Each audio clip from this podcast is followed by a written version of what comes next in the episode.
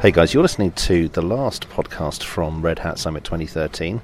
Two English guys sitting at Logan Airport about to fly back to the UK, and uh, I'm joined by Cliff Perry from the satellite team. Cliff, say hi. Hi, Richard. So, how do you think Summit went? Really good this year. I really enjoyed it. A lot of time on your feet.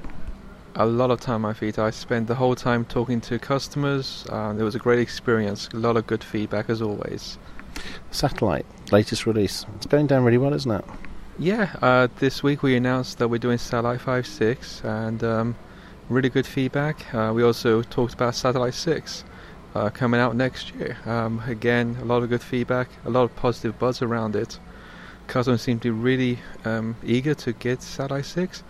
And uh, we actually gave them a sneak preview and announced that we're doing a managed design program as well for it. Cloud seems to be getting everywhere. It seems to be more ubiquitous every month at Red Hat, doesn't it? Oh yeah, I would definitely say so. I think the cloud sessions this week had the highest buzz around them. Uh, there was a lot of people in all those sessions, even on Friday morning. yeah, Friday morning is usually quite quiet for Summit, but it was still very busy, wasn't it? For the cloud sessions that I attended on Friday morning, yes, it was indeed. Satellite's still very pertinent in cloud, isn't it?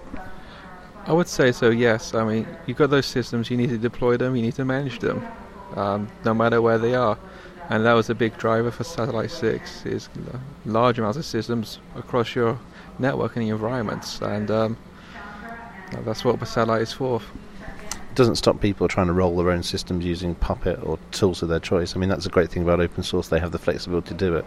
But with Satellite, at least you're paying for a service and you're getting a solution that's proven to work and also has that engineering resource behind it, isn't it? Definitely, yes. We've had the guys over this week from all over Red Hat globally, uh, whichever in Red Hat storage, across satellite, across cloud, across RHEL, across RHEV. It was nice to see some of your guys attending.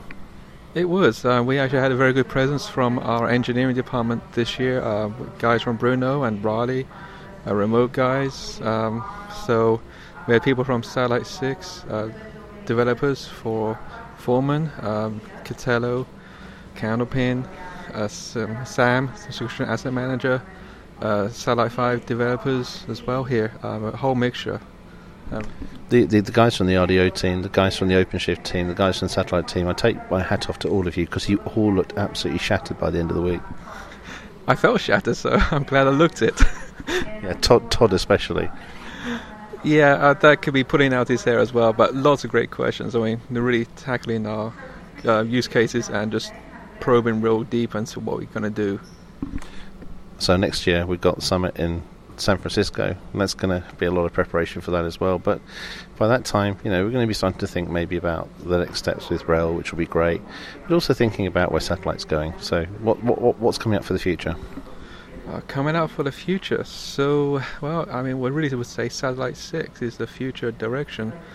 Um, and that's really designed for give our customers a whole range of um, fine-grained user controls, um, Foreman provisioning engine, Puppet and configuration, um, like mass scale deployments of Linux in your environments, and um, you know, kind of physical, virtual in the cloud.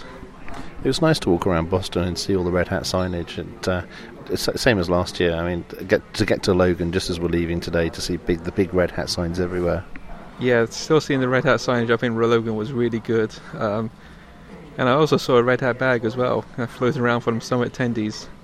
Really? What, in, the luggage carousel or what? A, a, guy in front of me, actually, as he was checking in.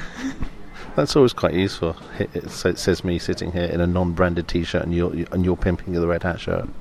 Well, yeah, I work for Red Hat, don't I? I think you just wanted to save on your luggage and, and, and, and the amount of laundry you needs to do during the week. Maybe. is, is, that a swag shirt? You didn't have that when you came out, did you?